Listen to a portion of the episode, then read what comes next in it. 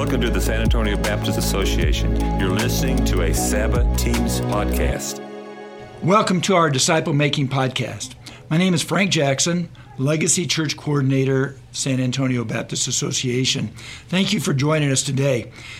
Our intent with these podcasts is to hear from pastors on how to develop and sustain a disciple making culture in your church.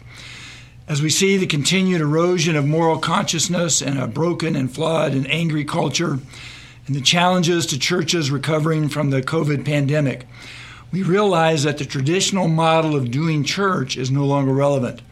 And my hope is that through these podcasts, we'll be able to provide a foundation and an encouragement to you as you equip your family of faith to meet the challenges and opportunities the Lord has placed before us.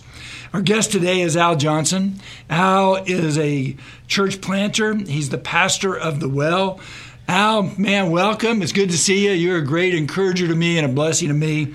So thanks for joining with us for these podcasts. If you would, just take a minute to share a little bit of how you got here. Yeah, well, thanks for having me. I'm super excited about this. Uh, um, so, man, my my background is uh, mainly sports. I grew up playing sports. That's what my family uh, had me do, and I loved every minute of it. I'm competitive, so grew up playing a lot of sports. Brought that which what brought me to San Antonio. I ran track and cross country at San Antonio at UTSA here in San Antonio. And um, while I was there, uh, God broke my heart for the, the, the city of San Antonio. And um, I thought, you know, traditionally church, if you're going to go into ministry, like God was calling me to ministry, didn't know what that meant. I thought you had to, you know, go, you know, be like a youth director and then level up. And you know, you had these. You know, I didn't know what to do. I was like, I love Jesus. I love the Bible.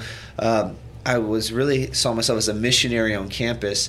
Uh, was part of uh, FCA and uh, Fellowship of Christian Athletes. I began growing. I was an English major, which was really weird. As an athlete, you know, there was no athletes in the English department. So anywhere from artists to athletes, you know, that's kind of where I cut my teeth in ministry, just on the ground uh, at a liberal university, uh, where where people were were asking a lot of questions that uh, you know we're still asking in our culture today, but they're on the front lines of some of that. And so that's where God really broke my heart for the city of San Antonio, and for the people in San Antonio. And then I found out about this thing called church planting accidentally uh, and realized that it really was what uh, missionary, foreign missions, it meets local context. And so uh, I started, you know, the process of discerning a call to that and, and, um, a lot has happened between here and there, but man, we're here. We, we're in San Antonio. We're uh, planting churches, and we're part of. We want to be a part of uh, a generation of uh, and a legacy that will continue to plant churches until Jesus comes back. Yeah, I appreciate what you just said because you said you really looked at a, uh, the traditional model and you thought that's the pathway to to whatever it looked like, and then you realize that's not exactly where God was leading you. So, so as a church planter why did you make it a priority to begin with a disciple making focus in how you're going to develop the church? And here's why I asked that. I was talking to a pastor, and he shared with me, he said the biggest challenge for pastors is to realize that disciple making and church growth are not compatible. So, what, how did you do what you did? Yeah, well, I think the first thing to, for to understand for context for for those listening in um, is that I, I didn't I I have not gone to seminary, um, and so I did not uh, cut my teeth in this in the seminary world. I, I was really uh, I, I, didn't know what a traditional model was. I did not know uh, anything other than Jesus said, "Go and make disciples." I figured if He said it, it's kind of what we should do. And so while that sounds, you know. Uh, I, we all we all agree in the Great Commission: go and make disciples of all nations, right? And and we baptize them, especially us bapti- Baptists. We do that right, correct? You know, we, we get the the the converts underwater and not you know sprinkling babies. It's not a. Uh, I'm not trying to offend anyone here. It was just a joke for those of you who can't see on the podcast. Uh, but no, right? We we I did not know uh, any other model uh, other than um, Jesus said, "Go and make disciples," and I figured that's what we should do. How are we supposed to do that? We got to find reproducible ways to do that. And so uh, he Jesus is clear that we're to teach one another to observe all that Christ has commanded. And so and we we're old school in the sense that uh, we teach the Bible and we go through books of the Bible. We want to know what Jesus says. We want to know what the apostles says. We want to know what uh, you know Moses said. And we want to know what God has said and revealed throughout generation after generation um, through the lens of the Scriptures and uh, know our God and then help people know God as well and know the God who made them and know our Savior Jesus Christ. And so, um, and when it when we started and and even from the our, our mission statement is we want to make dedicated disciples of Jesus in the context of our everyday life. We stole that from Jesus. We just added some some context so people could could understand that a little bit more because that's that's really what the Great Commission is. Like when we Jesus says go and make disciples, we we we have this this as you are going. Really, the context of our everyday life is the the context in which we make disciples, and so we just want to be clear on the front end. We're we're not trying to do something new because we have a really young congregation. Um, it's really uh, a lot of people think we're cutting edge, and but we want people to know no, we're old school. We are we are going back ancient.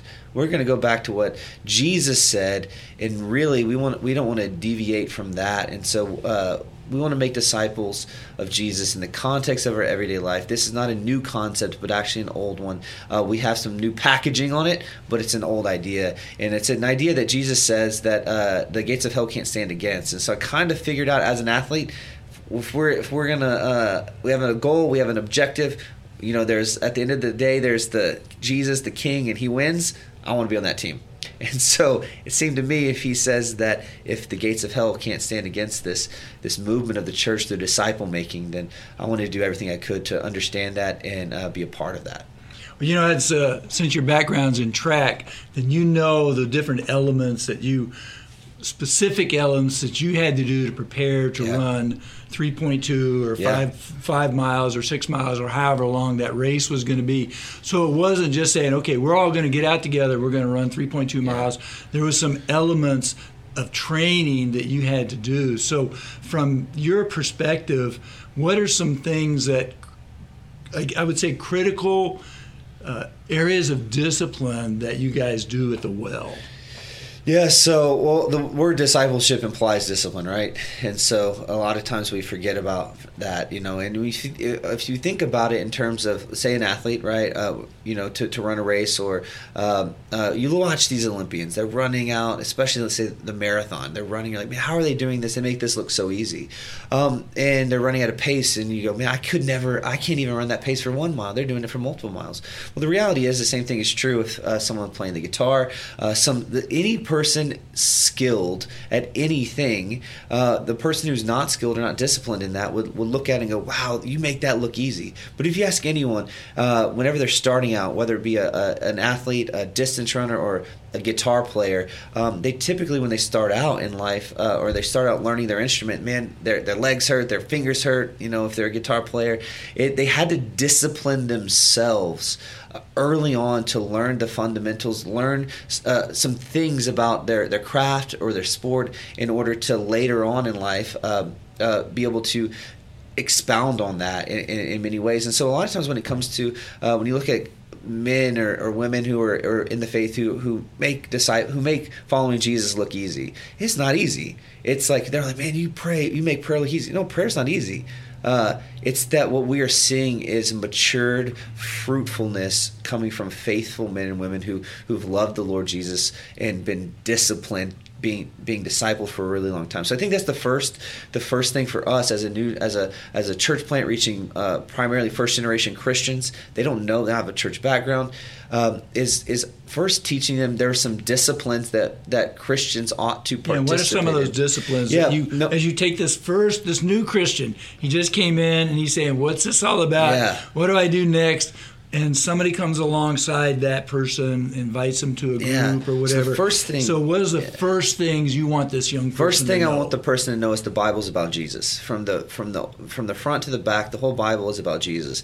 The Bible t- tells us that, but Jesus also tells us that. Jesus himself says the whole Bible is about him. He's the hero of the story. We've got to first understand that, and as in that, and that's what salvation is. They they've come to Christ. They've put their faith in Him. He's the hero of their story.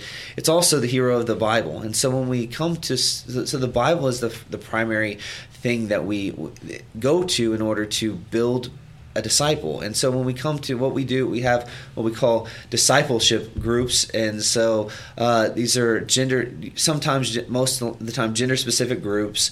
Uh, uh, two or three, four, you know, guys get together, ladies as well. And what we're doing is we're going to go through the Bible um, and in understanding that the Bible is about Jesus, and then we're going to understand three things. Uh, we're working towards three metrics, and, and, number one is following Jesus. We want to follow Jesus. So as we're reading, as we're studying, as we're praying, that's another discipline. Uh, as we're doing these things, what, the the big idea that we're we're after is like, how, how is this? How is what we're reading? How is what we're studying? How is what we're knowing?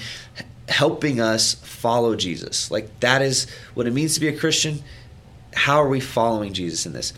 And then on that note, the, one of the things that we like to drill down in is, man, you we we live in a world who loves followers. Like our whole social media is geared around who's following you, followers, followers, followers. Well, uh, the idea of behind following, we follow people who we love. We follow people who we respect. We follow people who we worship. Um, and so the the Bible is very clear that we are to worship one God. We know his name to be Jesus, and we are to worship him. And so when we're trying to follow Jesus, we're not simply just trying to uh, model a lifestyle after a good man, but we're, we're trying to worship the God man. And so we are worshiping Jesus. Following Jesus means we're worshiping him. And so, again, for us, our mission statement, the context of our everyday life. So, first one, follow Jesus. So how are we worshiping Jesus in all all that we do? So uh, the second is uh, second, metric for us as we're we're we're in our discipleship groups is is fighting sin. And so fighting sin, what we mean by that is the reality is that uh, while we've been uh, saved and forgiven of our sins, we still sin. Christians are not sinless people. We are sinful people who've been saved by grace, and that's the beauty of it. Is that if we ever think that we are not uh, we don't sin anymore and we've stopped sinning and that then then we we've missed the reality of the ever abounding grace and mercy of God. But as the apostle Paul says, are we should we sin so that grace abounds? Like by no means. And in Romans 8, 13, it says that if, if by the Spirit we put to death the deeds of the body, we will live. If by the Holy Spirit, who Jesus has given us through faith, we put to death, we kill sin, we fight sin, uh, we will have life. And so a lot of times we, we get in church, uh, you know, in, in, circles, we, we understand Jesus is the way to salvation. We trusted him. Uh, he's forgiven us. Our eternity secured that's awesome and great. But then we live our lives worshiping many idols along the way. We find ourselves, as uh, one great theologian said, that our hearts are idol factories, perpetually making idols. So if we're going to worship Jesus, we've got to be smashing some idols along the way. That especially the ones that rise up in our heart that would cause us uh, to to to not believe, not trust Jesus. So to we fight sin we find our and we can get into more of like what that might look like but fight sin and then lastly uh, fulfill the mission. So follow jesus fight sin and fulfill the mission. Those are the three things that that that guide our discipleship. And when it comes to fulfill the mission jesus gave us the mission in, in the great commission. It's got to be reproducible. You got to go make disciples who make disciples who make disciples who make disciples. And so we want to on the front end be, remind first and foremost we're worshiping jesus we're following jesus we're going to fight sin, anything that would keep us from from uh, worshiping Jesus wholeheartedly, and then we're going to uh, fulfill the mission. And we this has got we this is really really really good news. We have a good God, great glorious King Jesus, who has came to seek and save the lost, and not just not just save us, but sustain us. And so this is not an ongoing relationship where we get to abide in Christ, worship Him. We have a God, a father. We have a family. This is awesome. And so we want to fulfill the We want to invite more people into this.